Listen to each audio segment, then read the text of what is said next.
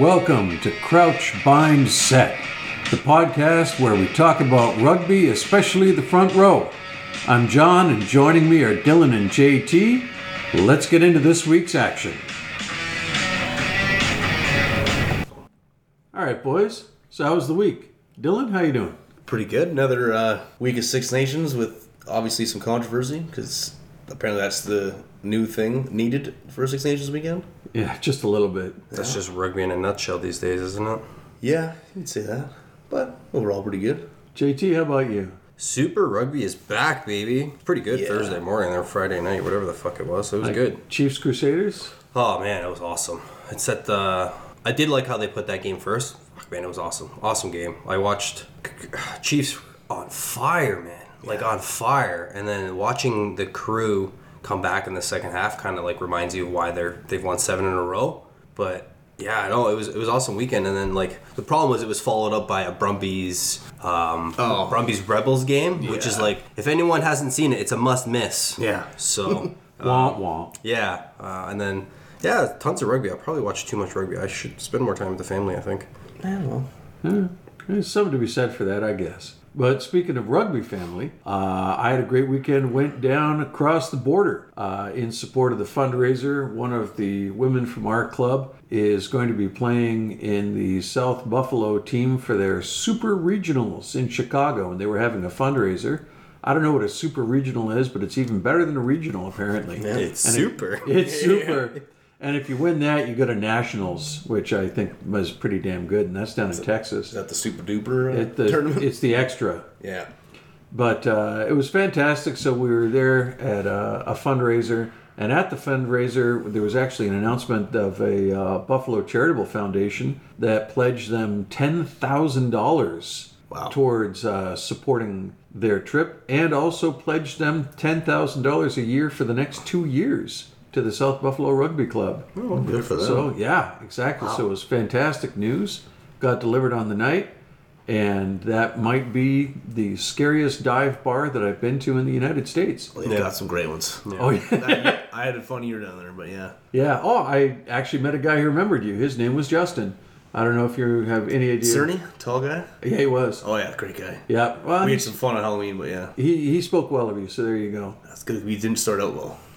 He also mentioned that he Yeah. said he said that occasionally you would throw hands. Yeah, well, you Seems know, like a common theme with Dylan. yeah. it's a bonding space. It's, it's nothing we haven't heard before, ladies and gentlemen. Of our I'm listeners. mostly Scottish with a bit of Irish. What do you expect? Wow, that is anti-Irish. I, I'm going to say it's pro-Scottish, but anti-Irish. Yeah, well, tomato potato. Wow, that's anti-Irish. Tomato, potato. Felt right. Okay, that's fair. I so approve. we had a weekend of rugby, most definitely. So let's let's take this through uh, chronologically and have let's talk about Wales Ireland. My opinion, least interesting game of the weekend. What do Well, we yeah. I mean, kind of knew how it was going to go going in, and there was no, at least that I remember, controversy. no real surprises. No. Even now, you know what? Wales. I like the fact Wales forward pack. They did. They kept their heads in it. Like no surprise, but they they tried to keep the team in it. I feel like Wales has got some young guns that are going to that are showing promise already, oh, and it bodes well for the future. But they there was just no way they were going to match up against Ireland. No, it felt inevitable. I mean, 22 minutes in, it was 10 nothing, and it, it seemed like, okay, Wales, you're s- this is, you're already doing better than I think. I don't know. One of the things that I noticed, and I mentioned it to you guys at the time, and this for me is part of the continuing theme of looking at Andrew Porter and the way Andrew Porter is scrummaging. The fact that Peter O'Mahony was reaching in and propping up his Yeah. elbow. That is on the class on the engage and on the push. I mean, on the one hand, congratulations, Peter O'Mahony, for being a, a good captain and Yeah. you know helping out your team. Welcome to the front row.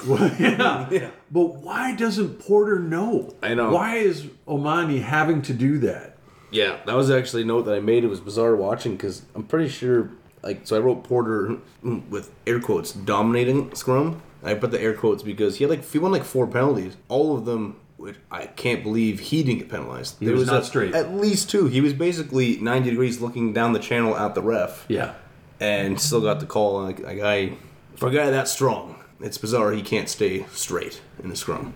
Uh, yeah. So the I think it all. I think it all started with the first scrum. Assiratti loses his bind, and then from there Porter eats him. Yeah. And then for the rest of the game, Porter just kind of owns them. So I would agree, Porter easily could have been penalized, but I think there was 50-50, and Porter just had the upper hand in the first few, and that Yeah. was just the, Well, the you way the ref saw it. That first scrum, Yeah. he legitimately earned it. Yeah, exactly, yeah, And, and I think the picture got painted too quick.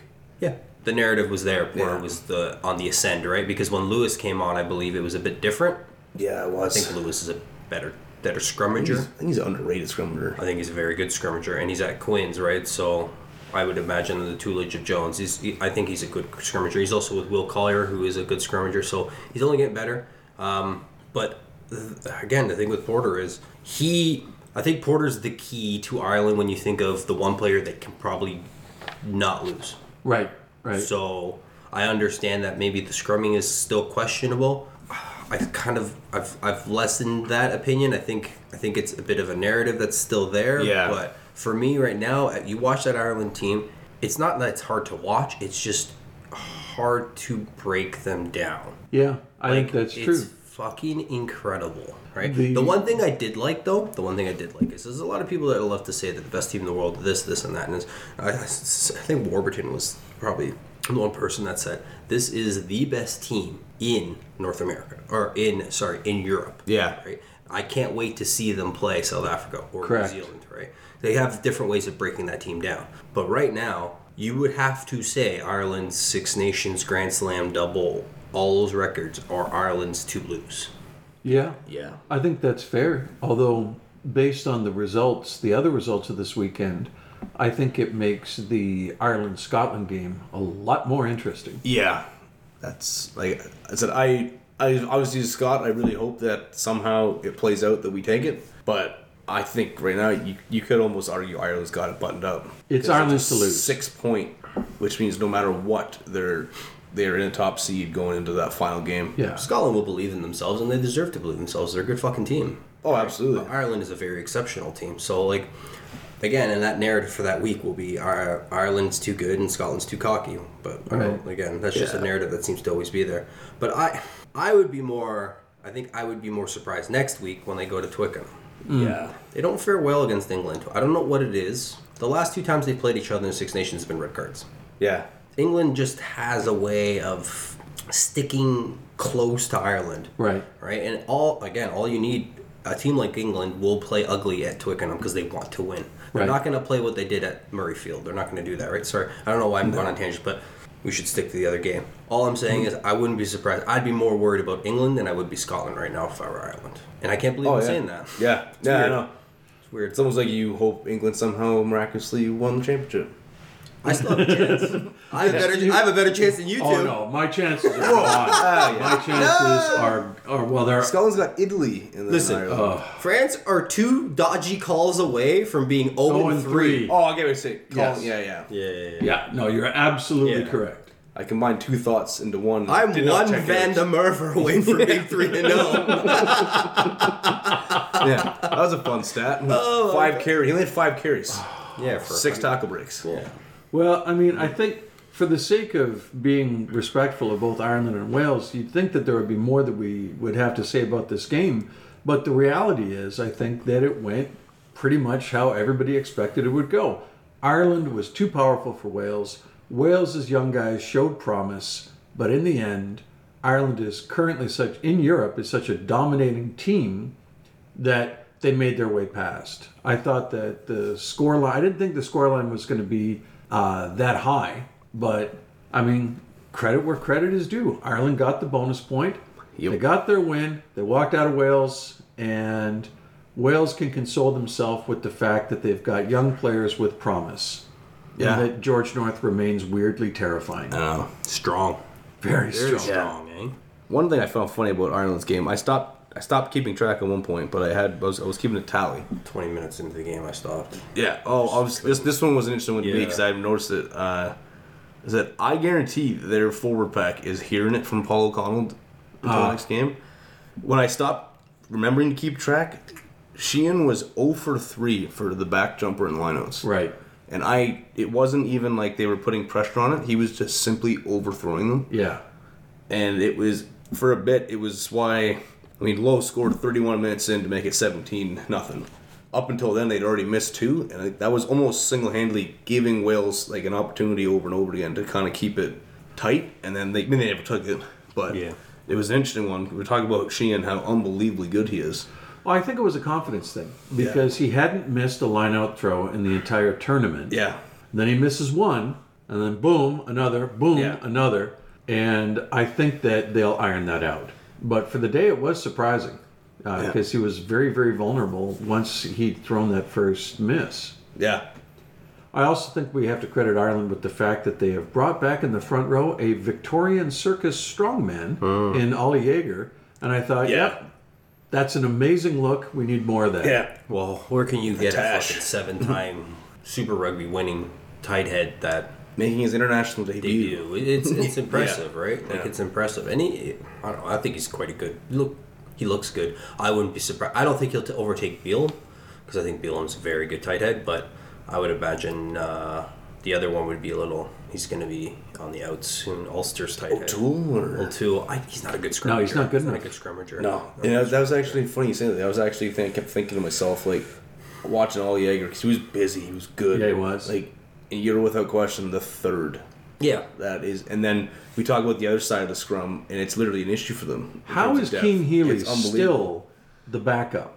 Uh, like nobody's They have a nobody's problem there. yeah They- nobody's they problem. seriously That's, have that's what I mean. problem It's so funny. Like Again, until the wheels come off, this Ireland team will be the greatest thing on earth. And I think, again, like Sheehan missing three throws, again, in a very competitive game, that is going to destroy you. Right. Against a good team that's going to capitalize. Against the South Africa, they're going to find a way to capitalize on them. They're just going to beat the shit out of you. exactly. Um, against Wales, it didn't really matter. Ireland do not believe they can lose. So it doesn't Yeah. matter. I think if they go into the last minute down, I don't think it'll matter to them. Right. So there's, there's just such weirdly, ama- not weirdly, because they deserve it. There's an amazing belief there. Are they as good as people make them out to be? I'm not really sure because when it comes down to it, one of the when you lay out everything, when it all counts, they can't show up because they lost to New Zealand, who were not even expected to win that game. Yeah. Look, we, me, and you talked about with Suter in Ireland, and their uh, greatest rivalry Yeah. is uh, with the quarterfinals. And said it's the only rugby rivalry more lopsided than the Bledisloe. it is unbelievable. And it's different too because in the Six Nations they know each other so well because they play each other every single year. Mm. So they know each other. They get that intimate feeling. Where in the same thing in rugby champs, you get that same feeling. That's why a lot of these games are close. Ireland should have beaten that Wales team. The way Ireland playing and the way the Wales team are sort of setting up, that should have been 50, 60 points. But because they know each other so well, it makes it close. And Wales is good at kind of being sticky and keeping close enough. It's that red shirt. Who's Yep. Yeah. I just I think I think it was RG Snyman. He said the biggest the, the, the team that he hates playing the most was the Welsh, and it's not because he doesn't like, enjoy it. It's just because they never fucking go away. Yeah. you can't just put them away. Yeah. and in fairness. The first game of the season with Scotland, it's like you thought they were put away and they Yeah. could have gone by more, and the next thing you know, they're almost winning the fucking game. Yeah. So, in fairness, I get it. The one, the one thing I do notice though this weekend is we rugby itself is they're trying to favor they're trying to create favoritism towards the attack right so if there's a 50-50 call there's a good chance the attack's going to get that call Right. one thing i noticed is how many times like ireland's very good at playing at the line those forwards those tip Yeah. balls they're very very good Yeah. but if that ball carrier doesn't make a good choice takes it into contact and gets and gets dominated in the tackle and they lose how often do their support players come in from the sides Oh, it's ridiculous. It's Crazy. Right I know. and then They I, I watched it so close to the line on They, that. I think they do it more than a lot of other teams, but I watched it specifically in the England Scotland game. Didn't see it as much because their forwards, no one really got that forward momentum, so you kind of didn't really work out in that kind of way. But watching France, hmm. man, I, I challenge you guys to watch France's first try. Watch the first the break. The break that the blind side makes is because Danty takes out the pillar. Yeah. It's, it's not even the rock. I know. He takes out the pillar completely, and the guy just picks it up and goes. Yeah. Break, and then a couple phases later, they score a try that I still don't think is a try. No. But anyways, so yeah, I watched Ireland do it more often than not. If you put up a dominant tackle on an Irish carrier, you're going to get cleaned out from the side. Right. So, I, again, I understand we're, we're attacking the we're favorit, favoritism towards the attacking team, but in that instance, the defense showed up and they did something good. They beat you in the tackle and they dominated it. Why do they get not get the fortunes of a penalty or anything like Yeah. that. I don't get that part of the, the game. The other thing I was starting to notice, very along the same line, was Irish players who would be standing almost like blockers in the defensive line, and you would get these guys who were standing and they would be almost ahead of the ruck, and they're standing there looking. And what the hell are you supposed to do if you're the defending team? To get these guys out of the way. And if it happens once, maybe it's just a guy who's made a bad call and is slow to retreat. But it kept on happening. And it's obvious that this is a technique to slow the other team down from even seeing Line what's speed. going on at the breakdown. Takes up their line speed because if Yeah. someone fucks up and takes the wrong angle, they've now created a hole. Eh, So, it speaking works. of fucking up, then there was England and Scotland. Where do we even begin with this? oh my god. Ball gets kicked off, England goes sideline to sideline, next fucking play they box kick it. Yeah, I know. Like right away and I'm thinking, "Oh my god, really?"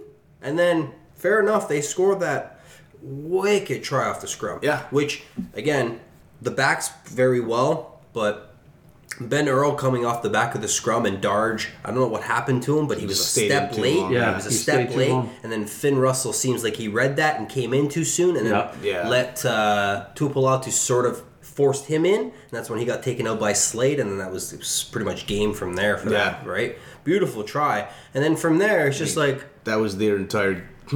It's like they, they put all their efforts into, into that, that. play. It's the one play they've been playing. They've been practicing for two weeks. Yeah, Well, yeah. what I what I would I was nervous. What I would say was that in terms of coaching and in terms of game preparation, for the first 20 minutes of that game, England were asserting what they wanted the game to be.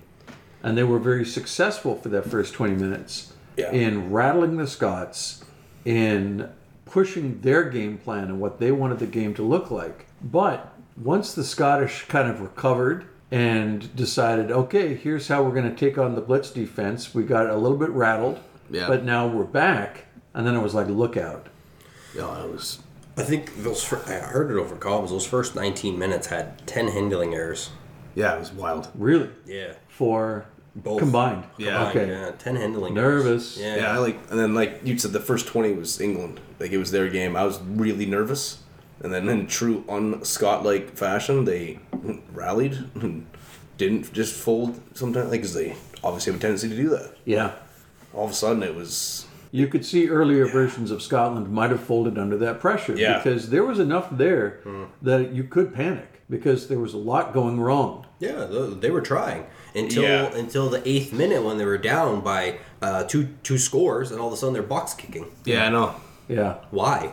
Yeah, Why are we reverting back to this game plan that got you to a, semifinal when you're two two two scores behind? Yeah. All of a sudden, Yeah. I understand your Yeah, guys were shit most of the game. It just didn't seem like it. It's it was illogical to me. I don't know. I didn't get it. I, I don't. I don't really get it. Again, I also don't buy this whole. I'm three games in, and I'm, I'm sort of over this whole New England team. We're on a journey and all this bullshit. It's the same fucking team. You've you've lost Owen Farrell and Courtney Lawes. It's the same team. yeah, I feel like I understand what they're saying in terms of a new identity, but it being England, if they have to choose between trying to win every single game and trading two or three games to establish a new identity, yeah, they're going to battle for those games and be this weird mutant hybrid of we're going to throw the ball at our own faces until something Yeah. happens and they're not they're not going to commit to the change because they have already decided we are going to do both things simultaneously we are going to try Yeah. to win every single game and we're going to try to change our overall attacking and defending identity and what we're left with looks like cat puke on a field yeah. I wouldn't have used those colorful words I like them, most because I wouldn't have thought of them. but I agree. Like they, uh, they just seem like they were one foot in, one foot out, and then instead of committing, they just keep trading which foot's where. Yeah. Like they don't seem to commit to either one.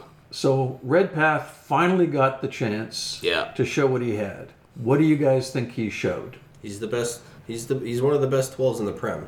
The guy needs to play. Yeah, literally, other than one play where he was just I don't know what was going on in D, but the Waboso try was Oh, all because blew it. Redpath was just nowhere near the right spot. Yep. Other than that, the single Different play energy. played though, phenomenal. It wasn't. It wasn't actually red paths. No, if you look, he was too tight. He was way Yeah. too tight. No, but I say, but, but this is a compliment, right? Yeah, but One Kinghorn left him out to dry. Kinghorn shouldn't have gone that fast. Yeah. because it's like everything. You cover in to out, and then we all hope we can all do our best to go out. Kinghorn. In Oh, yeah, I'm not in- saying 100% In fairness, red he might have thought he was on the same wavelength, but he wasn't. And Yeah. Kinghorn, let's say 50-50. They fucked it up. Yeah, together, right? that's what I mean. Like that's it's, again. This I meant that in like the, the compliment way, where that's literally the only thing you could say he didn't do. yeah, Dynamite. yeah. But I, I will eat my words though because Jones. Tuipulotu, I don't know what it is with England. I don't know what it is. How many times he needs to fucking like pretend he's going out the back? Yeah. like England, he's going to fake you out, and Yeah, he's, I know. I- I'm assuming it's a defensive thing where Slade overshot. Right. He must have been Yeah. hundred percent sure it was going behind the back because they're just going to go wide. He fucking ate him alive. You Yeah. could see it in Slade's face. I think before Jones caught the oh, ball, yeah, yeah. like, Fuck could see- me. the Yeah. ball wasn't coming. He could see it, right? Yeah. Amazing. That was- Amazing. yeah, that was. I think it's funny because that's such. That looks like such a simple thing to like a. uh, a recreational player or a non-player, but that is really hard to do that Oh. right read on the I right on the moment. I wish we And had boom. video. Like, yeah, It's the hips. Wild. It's those those hips because everything about those hips are telling you he's going out the back. Yeah. His hips are too far over. He has to go out the back that way. That's why he's doing it. Yep. Right. And then when he looks, he does the shoulders, everything, and he just lets it go. Yeah, it was like that. He's like it was almost like that. that, like gotta- oh, man, cartoon lamp thing, where like the table goes, but the lamp just stays there. He just kind of let go of the ball. Yeah. it just floated and boom. Like hot take, man. I think Yeah. he's probably one of the best in the world at that fake behind Oh. the back. Mm-hmm. Like he's very good at selling the behind the ball every Yeah. single time, and generally more often than not, it goes back there because that's just how rugby is. now. Exactly. But fuck, when it doesn't, you still think it's going back, and more often than not, the camera's following him because Right. he thinks it's going back. Yeah. like, he's so fucking good at it. Because you've also got to respect the fact he's a fucking unit. Yeah, Yeah. No, Yeah. you've got to be fully ready to make that hit if he just fakes both and then runs you down. And gonna I tough. honestly, I don't know if you guys would agree, but I think that he was in almost in Lawrence's head because Ollie Lawrence really, is a thirteen. yeah, but he really didn't do a lot. But Lawrence was a better player than he was Oh. on Saturday. oh God, yeah, and that's what I mean. I wonder He if just that might have looked been it. out of his depth. Yeah, Man, they are one of the collection of some of their that England team has a collection of some of really really good players. Yeah. There are some exceptional players. Ollie Lawrence is one of the best players in the Prem. George Ford Oh, on, on his day is a very good fly half. Yeah. When he's not, I'm gonna say it. When he's not bound to a, pl- a playbook that is fucking ridiculous. yeah. You have some of the mon- you have monsters all over the prem that are, that can play in that pack, and they chose guy. I chose a guy at eight who's a seven. And I like Ben Earl. Yeah. I don't like the celebrating because I think it's ridiculous. And don't act like you No. need to be a part of every moment. You don't. You're celebrating scrum wins. You're celebrating not fuck off. Yeah, you're a like, I don't. I don't get scrum. it. Yeah, Yeah, I don't get settle it. down. He's a good seven, exceptional seven. He's Yeah. not an eight. You Exactly. have amazing eights all over the league. So I don't know if it's a personal thing. I don't know what it is. The Borthwick way is the English way, and they will stick with him because he can win you games. Just not that way. No. So when they go to Twickenham, they will bore the fuck out of everyone, but they will give the I- Irish a run. Right. yeah. They will give the Irish a run. And for me, would have kept Dingwall at 12, would have put Lawrence at 13. Unfortunately, Slade, but then Slade on the bench gives you options everywhere Yeah. on the backfield, right? And why is Elliot Daly on that field? I, I know. I'm assuming because his left foot. Right. I'm, I'm, Friggin' would be my guess. It's huge. Right, It's yeah. huge, right? So you got rid of Steward. I don't think you can get rid of both. My I would have my guess would have been I would have thought you got rid of fucking Daly and put Steward there. Right. Because I mean the, the the thing that like I hope it's not a mind game that he's trying to play on Finn Russell. Being like, oh, we don't have Freddie Steward. You can't kick to us now because we're running. I don't think Finn Russell works that way. He's just gonna play what he play, whatever he sees in front of him. He's gonna do. Yeah. yeah. So like That's what that's what makes him so good, to be honest. yeah, well, dude, he's the best fly half on the planet at the moment. He's playing the best rugby of his life at 32, 31? 31. He's playing the best rugby of his life. And he's entertaining. He's good to watch. He doesn't get flustered. No. The Maverick tag is gone. Like, Yeah, he's too composed for it. no, I Yeah. And you look at the conversations he was having with the ref on Saturday. Yeah. Low key, but very solid, very Yeah, useful. exactly. It's a good. He. I, I. That's why I think we talked about him. That's why I love him being a captain. He's he's always chilled out. Yeah. He's always chilled out, and he's not. Anytime again, he doesn't come from that bi- bigger Sexton mold where it's confrontational to a point. Right. He's just Yeah. super chilled. Even when he's asking a question, you know he's trying to get a decent answer for Yeah, certain exactly. penalties. He's still chilled out. So as a ref, I imagine you're like your guard's down. So I, I don't know. And then the, the the some of the stats that I was I was trying to look for some, some odd stats in this game. Again, New England, right? We're all about like we're playing rugby. We're looking to excite the fans. England scored last year 11 tries versus Italy, Wales, and Scotland combined. 11 tries. I understand. So Scotland, the same team I'd say as last year. Italy, more or less the same team. Wales, shell of last year's team. Right. Yeah. They scored 11 tries. How many tries do you think they've scored this year? Six. Yes, Yep. Wow. six. Yeah. I'd say there's a problem. I was going to guess seven, but yeah, either way. So this New England team brought in the South Africa attack coach to do their defense. So I'm not sure what people are getting confused here about Felix Jones. He was not the attack coach for South Africa, Right. right? He Yeah. was That is sorry, he was the attack coach, not defensive coach. Yeah. But they brought him in, and they've got a guy who is a legend. like that's that fine English logic. Yeah, he's a legend in those circles. He's a legend in England, and they're gonna put him in skills, and he's gonna move on for. No, it's like getting Keanu Reeves to play Hamlet. Yeah, it just like- doesn't make sense. You know, nothing wrong with the role, nothing wrong with the guy. Not the right Yeah, guy exact- for yeah, the role. exactly. So, I will say this: I will think Mike Catt is on his way out of Ireland at the end of the Six Nations. I would, I would think Steve Borthwick. I would think everyone in RFU is gonna say, "You need to pick him up. You need to do something. You need to make concessions. You need to bring him in." Hmm. Yeah. Because, I mean, look at Ireland, Mike Catt. Ireland, Mike Catt. Proofs in the pudding. The thing with the iron, like the the, the the new, if anyone can't catch at home, we keep like Air air, quoting the new, which means they are new. They're finding new ways to blow and suck, but whatever. Not only they're they not really producing much, but the players themselves don't overall even look that inspired. So like, They don't look comfortable yeah, it's like doing. even if you're unsure of it, you should be like if you're on that field, you should be able to. I mean, again, we're talking about the highest level, but somehow rally, somehow at least like look like you are fully 100% given everything. It just doesn't quite seem across the board that's happening. And they're also not really producing any of this new stuff they're talking about. So it's like it just seems like a weird mix that's obviously only going to result in one way.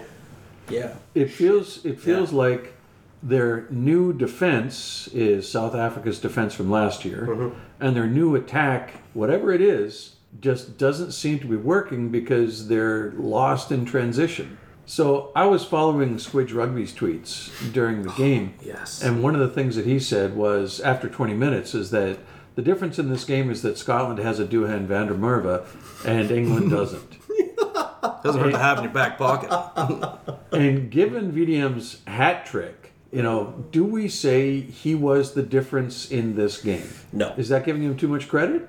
No, he was a huge part of it, and I, I think um, he deserves all the credit. He scored a hat trick. He, he played well. That one he burned Ben Earl and then Slade. Yeah. like there's not many wings on the world in the world that could have done it. He's so fast and he's so big. Yeah. Um, no, because I think there's so many players that did well, but the I think Scotland's forwards stood up. Yes, they did. Yeah. England tried to hammer them. Like Yeah. and the, the- I, I, to beat Scotland, you trapping Finn Russell I don't think necessarily works. But if you don't give Finn Russell a bit of a platform, so going forward, no forward ball, and if you, to do that, you got to beat the shit out of Scotland's forwards. Yeah. If you can't do that, I think you kind of you can't box in Finn Russell, and they couldn't do that. So I think between Finn Russell, Ben White, and Tuipulotu, even before, even after he came off, even at Redpath, Huw Jones, hmm. all these guys added.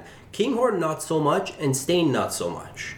I think they no, had they had Steyn just quietly did his job, they- but he didn't have did a big job. job to do. But that entire back line, I think, should get a lot of credit for that victory. Yeah. They did a lot of work. Oh yeah, Van der Merwe is just the perfect specimen to finish it off. But, Me- yeah. but let's flip Squidge Rugby's quote on its head and say this is not necessarily about Van der Merwe as much as it is England's lack of any kind of X factor in attack. They don't have it.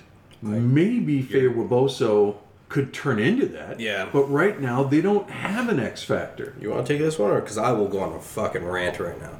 Oh, well, I just have a small thing. It was just like a bit of a side, like a, another little note on the Van der Merwe thing. Side comment and then rant. Yeah, I'm just Gentlemen, saying, go. like, one of those, one of the three tries, and it's the one you mentioned where he just, I mean, Ben Earl, I'm sorry, there's nothing you're doing to stop Van der Merwe on that. No. But those other two, and it just goes on with what you're saying. That one was all Huey Pil- the Huey Pilatu in Yeah, the the middle. combo, yeah. He and then like a good wing, not Daly. he was on his horse, boom, got it, finishes it from maybe ten meters out. The other one, I don't remember. It was a great carry by somebody. Finn Russell kicks over to the guy who was wide open by a fucking mile, just catches it, scores. And he said like, that's why again, you could have put a couple of wings in that position, they would have scored. Right. It just happened to be the same guy who is the cheat code of wings. Yep. But Over to JT. So you're picking again Daly on the wing. Okay, so Daly's not lighting up the Premiership.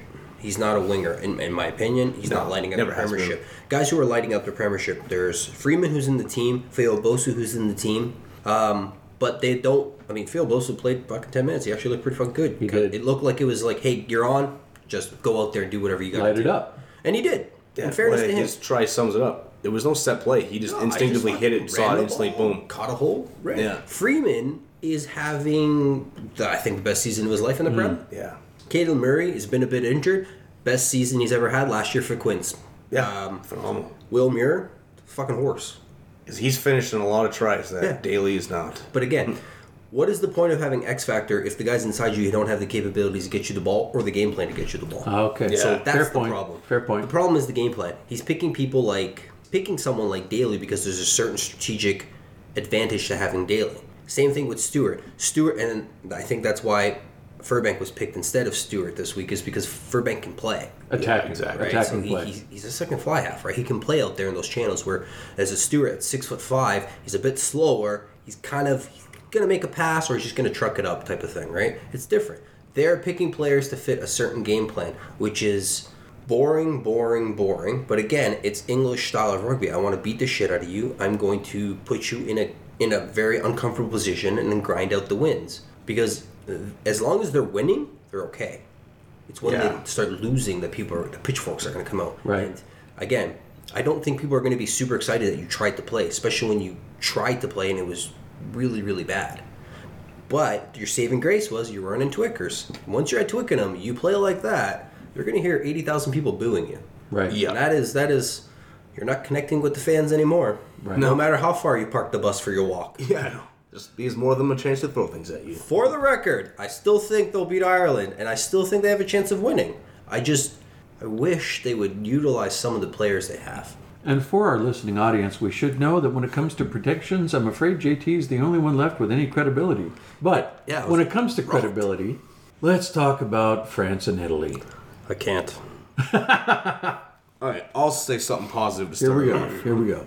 Guy who made his starting debut for Italy, Ross Vintcent, have a day. Yes. 18 tackles. What was it? Uh, I wrote it down somewhere because I couldn't. yeah, Six carries, 40 meters, and that actually I think undersells how much he did in that game. He was everywhere, and uh, maybe that goes. Maybe that's why he's a good Domino's delivery driver at Exeter because he just gets everywhere. Which is fantastic. Yeah. As, a, as a 30 story, minutes that's or less, amazing. not a problem. I need 12. yeah. Now, I will say when it comes to positives for Italy, I have to put my hand up for Menoncello. Holy moly. That guy is harder than a beaver's molars. I could not believe it. And that was Canadian. that was him putting that was putting him out to wing Yeah. away from the centers because they wanted to put Mori in to, to see what kind of grind he had there. Menoncello found work everywhere. Yeah. Absolutely incredible. Same with Garbisi. He played really, really good game. He had like 11 or 12 tackles. Yeah, Garbisi had a solid Had to game. tackle Tuilagi at one point. Yep. Didn't look great, but he made the tackle. In fairness, who wants to step in front of a friggin' freight train? That dude is huge, man. My choice for front row of the week is actually the Italian hooker Nicotera, who had an incredible game. He was actually, by the time he came off, he came off 60 minutes. Yeah. Uh, he was second behind Lamaro for tackles. Yeah. Yeah. With uh, with him, uh, Fischetti, and either Riccioni or the Ferrera, the guy who came in at the end, Ferrari. Ferrari. Yeah. That's a pretty good front row for Italy at the moment, Yeah. right? Yeah. So hopefully, hopefully everyone ends up being fit and they can kind of put those guys together. Just the first half, like it's a bit of a combo. It's a weird one because you watch France in that game and you're like, if you're Wales and Cardiff, I'd say you'd be licking your lips, especially in the second half. First half, you'd be a bit scared because it wasn't necessarily. It was France is not being able to finish Yes. opportunities because they made a shit ton of opportunities. Yes, they did. They couldn't capitalize on some of those opportunities, and then it was another good chunk of Italy fucking grinding out the defense. Yeah. They did some exceptional work. When you have guys, two guys who are 130 something kilos, like that's a lot of man coming at you. And Italy doesn't have anyone on that scale. They had five locks in their team because they needed size. Right. That's how undersized they are. So They uh, they gave up in the forward pack and just shy of 12 kilos a guy. A guy. It was 100 kilos. Yeah, 95. I wrote it down. Oh, 95. yeah, that's why we were one kilo away from exactly 12 kilos a guy. Yeah. So the, the again with Italy in that first half, what really screwed them over is amazing defense, amazing defense. Get a turnover, get a penalty, something, and then just completely do something ex- completely insane. Like Something you haven't can't earned. exit Yeah. fucking twenty two. Okay, my whole thing was Italy ins on the offense, attacking inside their 22 were suicidal. Yeah. They were like squirrels on a highway. Yeah, exactly. Yeah. And Italy on defense inside their 22 was homicidal. They were Yeah. out to ruin people and they were punching so far above their weight. It was ridiculous. And Garbisi against Tuilagi was a classic example of that. It wasn't pretty, but he took the punishment and stopped the guy. I will say this: that Tuilagi kid plays like a fucking Tuilagi man, and I mean it in a good way and a bad way. You watch if you get if anyone ends up watching that game again, there's a few rucks that kid enters. Mm-hmm. Someone's gonna take exception sooner or later. Yeah. to him. Yes. Exactly. Someone's gonna take exception to some of the stuff he's pulling, but at 100 and whatever the fuck he is, he's getting away with it for now. And his fens. Like, he gets rolling in the open. Yeah, he's a big boy. I mean, at 19, he's doing this. Like, I figure he's going to have a bit of a sophomore shakeup, like everybody does. Yeah. But that being said, he gets established. Look out. Yeah. Because when he rolls, he's intelligent. and I also love the fact that they now have two Taofifénua brothers. Yeah. In, uh, or is it Taofifénua? Yeah. Yeah. Yeah. Yeah. Uh, they're coming on as subs. Roman and now Sebastian. It's Yeah. just like, oh man, this team doesn't get any smaller. No. No, it's uh, Which is why I think going away from this game, they should be very humbled right now. Yeah. Because even I wrote down like back and it was a back and forth battle in the front rows between uh, just trading scrum penalties, and it was Yep. each That's- each of s- the starting four props legitimately earned at least one penalty in the scrum. And I thought that is phenomenal. That was so weird to me because I thought my impression watching the game was that Italy was getting ruined in the scrums. Yeah. Mm. It wasn't the until reality- later on. Italy the reality was is that it evened out, Yeah. and it was. I think France had the slight margin on it, but maybe by one or two penalties. Yeah. backup tight head is a scrummager though. Oh yeah. What I can't say his name. Fer- Oh, Ferrari. Yeah. He Yeah. is a proper scrummager. Yeah, because I remember laughing. I was like, he's a proper "Oh yeah, Ferrari's got horsepower." Ooh. Yeah. he's Shocker. A, he's a proper Yeah. scrummager. So it, it, it's good to have him because he shores it up. And I mean, again, Italy's got some injuries at tight head. So like when they get they get some of those props together, like, Like Riccioni. yeah, like they, they have some good good, Yeah. good stocks up front, man. Yeah. And good stocks at lock, back row. I think back row is looking really really good to the point where you're kind of gonna like you're gonna be able to change it depending on who you're playing. Right. Right. Yeah, exactly. And they, you could tell that they were missing Seb Negri and Yeah. Cannone. Yeah. So, I just they're again. Let's not. Last time they played each other, Italy lost by 53 points. Yeah. I'm not sure what that says about Italy. It might may say more about France than anything. Which Yeah. Which is probably not looking good. I. uh Well, continuing with the horsepower and vehicle metaphors, what I felt like when I was watching this game was that France was like a Bugatti on a test track with one flat tire, and Italy was like a Volkswagen minibus on the California coastal highway, just back and forth, rocketing down And hitting don't- whatever's in the way. and hitting where, yeah, exactly. Yeah. And France is so close to being this performance machine, but something's missing. Yeah. And you know, yes, maybe we can say it's Dupont, but it isn't just Dupont. It, it's they're lacking something that's not gelling together. And Italy was just all over the map, but they were flying and they wouldn't stop. Now, Garbisi penalty kick. Personally, I just say hard luck. The guy didn't charge. When he saw the ball fall off the tee, he started running towards it. Not the same thing. Uh, you're right. It's not the same thing, but you're also not allowed to charge in general. Yeah, exactly. We're not moving towards the tee. You're also not supposed to be within 10 meters of the kick. That I was wondering about. Yeah. Also, like I understand there's generally water carriers in the area. People are getting water and shit. But why is that water carrier right in front of like right in front of his eyesight? Yeah, exactly. Why, do you need that That's- old guy there? That's not an accident. like come on. And why does he have a high-powered fan in his hand? Yeah, yeah. So They're over. Yeah, those uh, Ferraris are overheating. in fairness, um, this is actually one of the one thing that got the most like attention is I think Christophe Ridley, the referee, I think fell under a bit of pressure in his first Six Nation game and did nothing. Right. I think the easiest thing to do in that position would to be just do nothing. Right. Because I think there's multiple times where you could have done something, and I think it's just an opportunity where it was I don't know what to do, and just let it play on. In retrospect, I think he could have stopped, conferred with someone. Um, Matt Carley on the one side has been around for a long time. Yeah. I think you lose nothing by asking ten seconds. Right. Just asking, or just having a conversation, right? Or even just saying time off, and when time starts, he only has what's left on the clock. Exactly. Yeah, and You could even do that. and then the prop can't. That's the other loose head prop can't decide to have a little mini run. Like I Right, just, yeah. it, it, it just was it was it was horrible to see. And again, in a professional sport, you kind of have to figure out a way to get away from these things. Right. Like, you know what I mean? You don't want this dubious stuff over the game all the time because then that's what everyone talks about. We don't even get to talk about some of the performances of some of these guys. Like there was actually some really good rugby being played at parts of this Yeah, game, right? there was. But the top, biggest talking point is a ball falling over and everything that happened. You know, it, it's a very good point because at what point do you kind of either do you step in and say we need to upgrade the way that we're refereeing things, or do we just have to say, okay, we need to get away from talking about these moments? Because I was looking on Twitter and there was a feed that was, or a thread that was all about Wales fans discovered the try that the referee missed uh, against Ireland, and I'm like, oh come on. Yeah. Let it go. That doesn't make a difference to the game. Yeah. And maybe this is a part of the problem is that this is all happening under such a microscope. Yeah. And we need to encourage the idea no one is perfect. No one is going to referee the game exactly right. And maybe it's bad that we've had two weeks in a row where a major decision rested on something that happened right at the end. Yeah. Yeah. For France. Uh, yeah, for France. Yeah, but- golly. Funny thing, I actually I didn't even I, I took notes a certain way in the first half. I didn't in the second half. But it was France's decision making on penalties they won that lost them the game. Because I went at six the 16 minute mark. Uh, no, sorry, the 20 minute mark. They win a scrum penalty for Cyril Baille. They kick for corner, results in nothing. Two minutes later, get another penalty. France call for the scrum, get nothing. All these kickable range. 36 minute mark.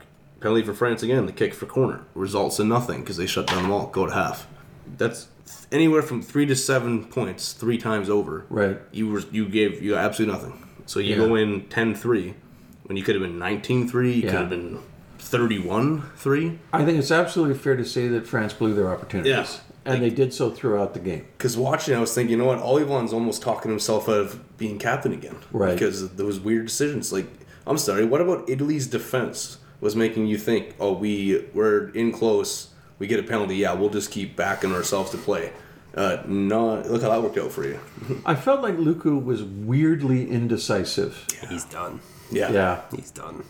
I think though I, I wouldn't be surprised if Galthié's done. I wouldn't be surprised if a lot of them are done. Well, Between the World af- Cup and this. after this game, it's the first time I felt like maybe Galthié is vulnerable. I, I just you've been I, I'm sure you guys have seen some of the stuff I've seen. You kind of people between reading between the lines, people know some people in camps and stuff like that. And something happened with Ibañez and he's kind of pushed him aside and they brought in some different coaches and the thing with Ibañez is the thing with Galthié is he's a fucking weirdo. He is definitely weird. Right, so he's very he's, he's a weirdo, right? So Ibañez was supposed to be the guy that deals with everything else in terms of personnel. He was supposed to be the peace, people person. Yeah. Without Ibañez, people are getting to see Galthié, and they're not liking what they're seeing. No. It's just a weird dude. Well, I mean, when I was watching the Six Nations documentary, I was listening to what Galthié was saying, and I was thinking, this is pretty wild. This is kind of cool. But I wouldn't want that guy to be the guy responsible for making technical decisions either. No. Because it, it just it, it carries eerie echoes of the French before World War II saying, What makes us better than the Germans is our elan, our fighting spirit. And that didn't turn out too well. No. They did say, however, though he has a very like his rugby brain is exceptional. It's just he can't translate Okay. that stuff, right? So he, he's like a lot of people we know. It's very smart. Just You you trying to say Bordeaux? uh, there's a But- few people. In general, him just working. Yeah, so I don't know. We'll see. Hopefully, I mean, who do you give the job to though? That's Yeah, the thing. In good luck. France, in France, you kind of live and die by the sword. Oh, God, yeah. silly, right? They bought into that four-year cycle. The home World Cup, everything was teed up. They brought in the dream team of coaches and stuff like that, and it fell apart. So now, this isn't even a World Cup hangover. This is just burn it down. It's weird. It, it, it's genuinely odd. I find it hard to understand looking. This at is this team. France, baby. This is what France is. Yeah. Yeah. we got France back. And by the way, just as a side note, I was watching the sevens because I wanted to watch Antoine Dupont and see how he played Yeah, in the sevens. And it was so funny because he got himself yellow carded uh, for playing the ball Yeah. uh, when it was in the air. And so he goes off for two minutes. His opposition scores two tries. He comes back on and is the architect of Yeah. two tries in response in the next 40 seconds. Yeah. Is So there anything like, this man cannot kid- do? Are you kidding me? Yeah. Absolutely ridiculous. Yeah, he. Uh, I watched um, again. Like I said, I watched too much rugby this weekend, and he was he was something else. And again, it's gonna it's gonna take over Twitter. It's gonna take over every reel. The guy is a freak, and everyone's gonna blow it up again because he is a freak. But man, I don't want to give him too much credit because he gets enough from everyone else. But fuck me, that guy's good. It's, it is astonishing. Holy shit! It's just like a fucking cheat code. Yeah. Jesus Exactly. Christ. He really is. Now, speaking of things Canadian, like Vancouver, Yeah. so I don't know if you guys noticed, but I was looking for Rugby Canada to tweet something about the result between the Canada Selects and the Seattle Seawolves. I had a hard time finding what the score was. Yeah. So, for those of you who don't know the score, the score was Seattle 54, Canada Selects 7. Rugby Canada, which made just shy of 40 tweets about the 7 series in Vancouver this past weekend. How many tweets you want to guess they made about the score line? I'm assuming One when they scored. No, zero. That was my only. Yeah. That was my hail mary. Yep. I'm guessing we're not going to chalk that up to Kingsley Jones' lose loss record. Uh, but- well, no. I mean, I like like we talked about when the game was scheduled. I mean, what can you even say? I, I saw some people attempting to def- to defend it online, saying, "Well, it was a select squad. It's not like it's the national side." And I'm thinking to myself, that's the point. They're hiding the national Yeah. side so that nobody can see. So this is the last fig leaf that we have. Oh, it was a select side. Are you kidding me? 54 7 to an MLR club side. which I also thought was a good laugh. Uh, Seattle's head, like their social media, they posted it was a quote from their head coach about that in the Pacific Pride of the two games. Right. Oh, you know, it speaks volumes to where our team's at. We've allowed only one try each game, this and that. And like, okay, anybody who's watching or listening or even kind of following, uh, they know the they know the teams you played. Like, eat, dial it down the uh, Ben Yeah. Earl celebration. Yeah, settle it down. Easy. Ah, yeah. So, positive news. Positive news. JT is all about positivity now. Oh, famously. now, um, It's not him, it's Gruba. So again, I watched way too much rugby this weekend. What was not positive was the men's side. What was positive was the women's side. Correct. So They were impressive. They Yeah. were very impressive, and I think they were like overexcited in the first game because France did like France was exceptional all weekend too, though. So give give- give them credit, but Canada came out and unfortunately lost that one, 14 to twenty six against France. But fuck, man, they they looked good, and it has to be said for Canada sevens team, it uh, it looks good future wise because this is extremely young. They are very young Right, team. Apps is like the captain. She's 23 years old. She's a veteran. Yeah. Yeah. All right, we got a really young team. We watched them play. Like, man, they look exceptional. Right, Canada's second game against GBR, Great Britain, fucking demolished them. Demolished them. Right, that was actually a really good game to watch. And then Canada won on day two against Spain, and then they beat the arch rivals in the quarterfinal, 12-10 against the U.S. And anyone who's watched the U.S., they're they're quite accomplished team at the are. moment. Yeah. And then came the semifinal for the women, and they gave New Zealand a fucking run. It was it was one of those games where It could have we could have won it. We could have tipped it, but again, I think it was one of those we're so new and young that it kind of showed. Right. Whereas New Zealand had some experienced players, which made the difference for them in the end. And then that led to our third place game, which is against the leaders in the Women's World Series, which is Australia, and they fucking did it 1914. Yep. Which Yeah. was uh, really impressive. It was an incredible game. Yeah, because Australia is no slouches, man. That's a really, really No, good sevens that's a hell of a skill. Like Sophie de Goede, is there anything she can't do? It's just unbelievable. And She's O- very good. Olivia Apps, like she's been in the Canada Sevens program since I think she was like 16. Yeah, yeah. She's she's he. I really like watching her play because I think I think it's I don't know if it's underrated because she is the captain. She she is revered in that team. I think, but it's her passing, her passing acumen from from just the ruck and stuff. Like it's quite sharp. Right. Like, Yeah. uh, I'm surprised that. She, I don't. I'm not surprised because I think she's doing okay in sevens, but I'm surprised she hasn't picked up something more and more caps for Canada itself in 15s. She is quite good. Um, for the men's side, in fairness, they started off strong. They played the leaders in the World Series, Argentina, who are unbelievable. Oh, watching them play that final against oh New Yeah. Zealand. Oh my god! Like talk about a team that is not going to get rattled. Holy Their shit! Their confidence in right? themselves was incredible. So in that first game, they they ran Argentina close, man. They lost 10-12. Yeah. So and then the wheels kind of fell off from there, and they kind of just went on the spiral. Lost to Fiji 12-20, 22, 14-31 to Spain, and then they lost their ninth semi. 14-20 to South Africa, and then the 11th place game we lost again to Spain, 12-17. My my side note that I'll say to that uh, is that if you are going to, as a Canadian player representing Canada, if you're going to wear 99 on your jersey, Yeah. you had better be the best player Canada has ever produced. The level of arrogance. I like it. No. I actually, you know Oh, what? I've I watched him play, and I like it. He's got some humble, non-humbleness about him. Ooh. He is confident. I'm and sorry. I thought he was good. Like This I brings like out my conservative side. I'm Nah. like, no. Yeah, Nah. hockey You better- in me is hurting. You'd better be putting up like Portia Woodman Bring numbers. out the arrogance. Let's. That's all we got now. Fuck.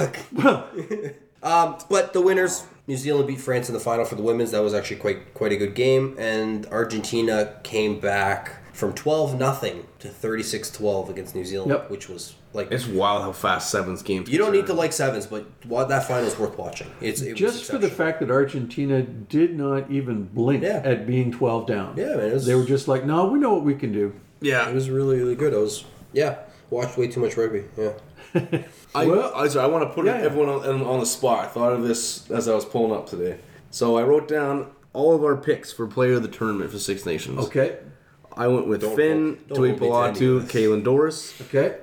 Uh, JT was also Finn, Marcus Smith, which obviously he's not in the running, and Penaud. Yet. And you've gone with Finn, van der Flier, and Penaud. Do we think Wait, any who was of my the third?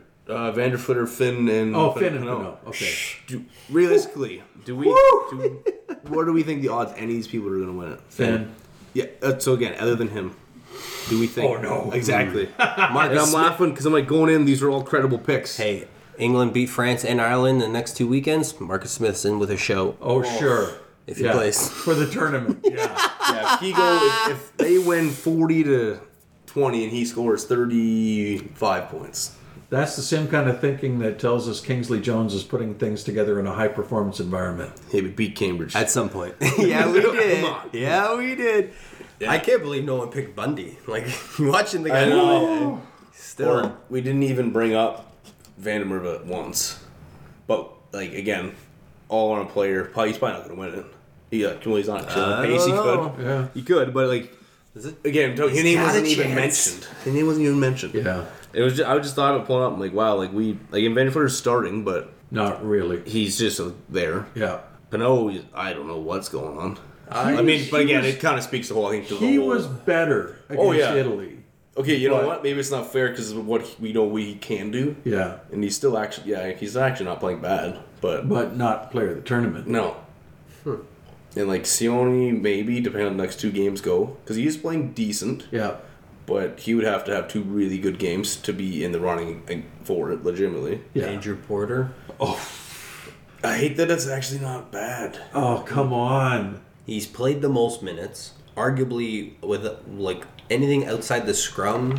Like the scrum is the, the biggest question mark for him. Outside the scrum, he's doing extremely well. That's true. And, And he's be- not getting penalized. I think it'd be nice just to have someone that is outside the usuals there, Sure. right? Yeah. Like for for for long actually. Like he only played half the game, but I thought he was fucking really good for half the game. It was. He was to that extremely point, good for we didn't the say our front row of the week, and I had Furlong down as tight head. He would have been my tight end. Yeah. Furlong would have been my tight end. I've already named Nicotera. Yeah, as exactly. Which I I don't have I a can't loose head. dispute That was it. the problem. I, I, s- I actually circled either Porter or Schoeman. Yeah, just the only two I thought because Yeah. no one else really stood up to No, me. which was I mean, really Cyril funny. By, but like he, I can. He went the, the I, I didn't even so I, what I've been doing is just writing down the starting front rows and then circling who I think is in contention. Uh, I couldn't even put anybody from Italy or France from the props because it was such a back and forth. I said Yeah. all four of them at some point won a penalty and got penalized. Yeah. So it's like it was some there was some great scrounging, but I, I. I would have to say Schoeman for lack of Yeah. anyone else. He mean, takes it. Yeah, I I I'm legitimately torn with him and Porter. I you can't swing either way. Yeah, me too. Because again, Porter scrumming wasn't great, but also same day, played same time, fucking minutes. you're a fellow prop or you're a former prop, John Hook. You were scrumming right beside this the fun stuff. You were next to where all the yeah, action happened. front row seat for the front row. Seen enough. At the end of the day, he was wearing the penalties. He was. Does he deserve them? Absolutely not. But he won. That's No. that dark art thing. How He can, won it. How can referees, like coaches, must be talking to referees before games, saying, Yeah. "Look at how Porter Yeah. uh, burrows in." Yeah. He was facing you angry. down the channel. How Yeah. did you think it was the other guy? Like Irish eyes are smiling at you. Yeah, exactly. Yeah. So, Nicotera, Schoeman, Tadhg Furlong, in sort of question marks with a slight French. Jeez, you can't Shrug. get Porter in there. I'm No, not. I know. No, no, no, absolutely not. Just okay. I'm sorry. You know, we talked about him being a 50 cap front row. It- This is the guy who's having his blindside flanker push his elbow up. Like one time, O'Mahony pushed it up. The other time, he puts his fist underneath the elbow and is Pushed it- holding it pushed there. it twice in one scrum. I got you, buddy. Yeah. Like, come on. Yeah, I did like that This- one. Twice in one scrum. Like, Yeah. So he forgot three seconds later. Boop. I'm surprised no one talked about Genge. yeah, right. I don't. I. I To me, it, I never thought I'd wasn't played bad, but he wasn't. I don't think he was in the mix for this week for the guy. the No, week. it's not. Not for that. I just. Yeah. I'm. I'm. I'm quite surprised. Like, what? What point of difference is Genge offer at the moment? Because his point of difference is a ball carrier, right? Right. As a loose head prop, he brings that point of difference as a ball carrier. Yeah, you don't. In that game, Rhino was from running, not Yeah, that scrumming. game? No, I, I would say I Baby forgot he Rhino's was- going back to the fucking nursery I in forgot that he game. was on the field a couple. Times. Yeah, times. man. Like, uh, The only thing I would say is some of his defense, some of the blitz defense, but More man, often it- than not, when he blitzes on his own, he gets caught out because Yeah. he's a Yeah. prop. He's got the speed, but he doesn't have the side to side. So Right. most people can step beside him, and he falls over a lot. Like like a rhino, really. like a rhino, actually. Yeah, yeah. You could Ben Abano. Like he's a destructive man. He can't even get on the bench. He can't even get on the bench. Like again, back to this like. We're on a journey. I can't even say Steve Borthwick's accent. It's the best. on a fucking journey to nowhere. That's where they're on a journey. Again, yeah, sorry, I didn't get it. Anyways, did you you guys didn't see any highlights from Super Rugby games? I'm assuming. no. I saw quite a bit actually. Did you see the Hurricane scrum half? Yeah. That last name reminds you of anyone? I, well, I didn't know what it was. What, what was it? Jordi. Uh, how do you say? Uh, how, how do you say the lookalike's last name? Viljoen? Viljoen. Jordi Viljoen. Hmm. Yeah. Good His cousin. Name. Wow. That's No, his cousin. yeah, no. yeah, yeah, yeah. It's Oh, his that's cousin. wild. Yeah, yeah. And it was fucking. Well, we're not an going to in- hear the end of that. No, I know. I gave the interview after the game, and I messaged him. I was like, "Hey, I uh, just saw your cousin play, and he seems way cooler than you in the interview." Yeah. yeah. Well, that's, dude. In fairness, you look like you if you if you catch a photo, like he looks like him. That's He's- crazy. But Wow. he's a South like he's a South African heritage in New Zealand with like a uh, one of those one of those. Oh, he's got the Yeah. Padawan braid? Yeah. yeah. so funny. it's so funny. So all I did was picture I picture him with the braid. Oh, no. Can you imagine bald with oh, the braid? is a dark mental image. Wow. That is a dark metal image. So yeah. Also. I have to say from this weekend, I learned. I don't know if the rest of you here in Canada know this, but did you know that we can't get Irish butter? But across the border, you can get quality Irish butter. And for anybody who was over the border this weekend, you'll know exactly what I'm talking about. And for anybody else, you'll think, why the fuck is he talking about Irish butter? Did you bring a Is, sponsor? it, with you, is this like a sarcastic quality? I, I don't know how to read this. No, I'm told it is because Irish cows are only grass fed and that they have the highest quality grass that they eat, and consequently, their butter is delicious. Wow. So, strange and cryptic, but if you know, you know. I thought you got some sort of Irish butter sponsor. Yeah, for I the know. pod. I would like to have an Irish butter sponsor for the pod, but unfortunately, Word Canada is not allowed to import Irish butter. I don't know why this is, but I haven't gone into the specifics. Wow. So, on that cryptic note, we're going to leave things for this week, and we'll just leave you with, as always, Fuck Kingsley Jones. Have a great week, everybody.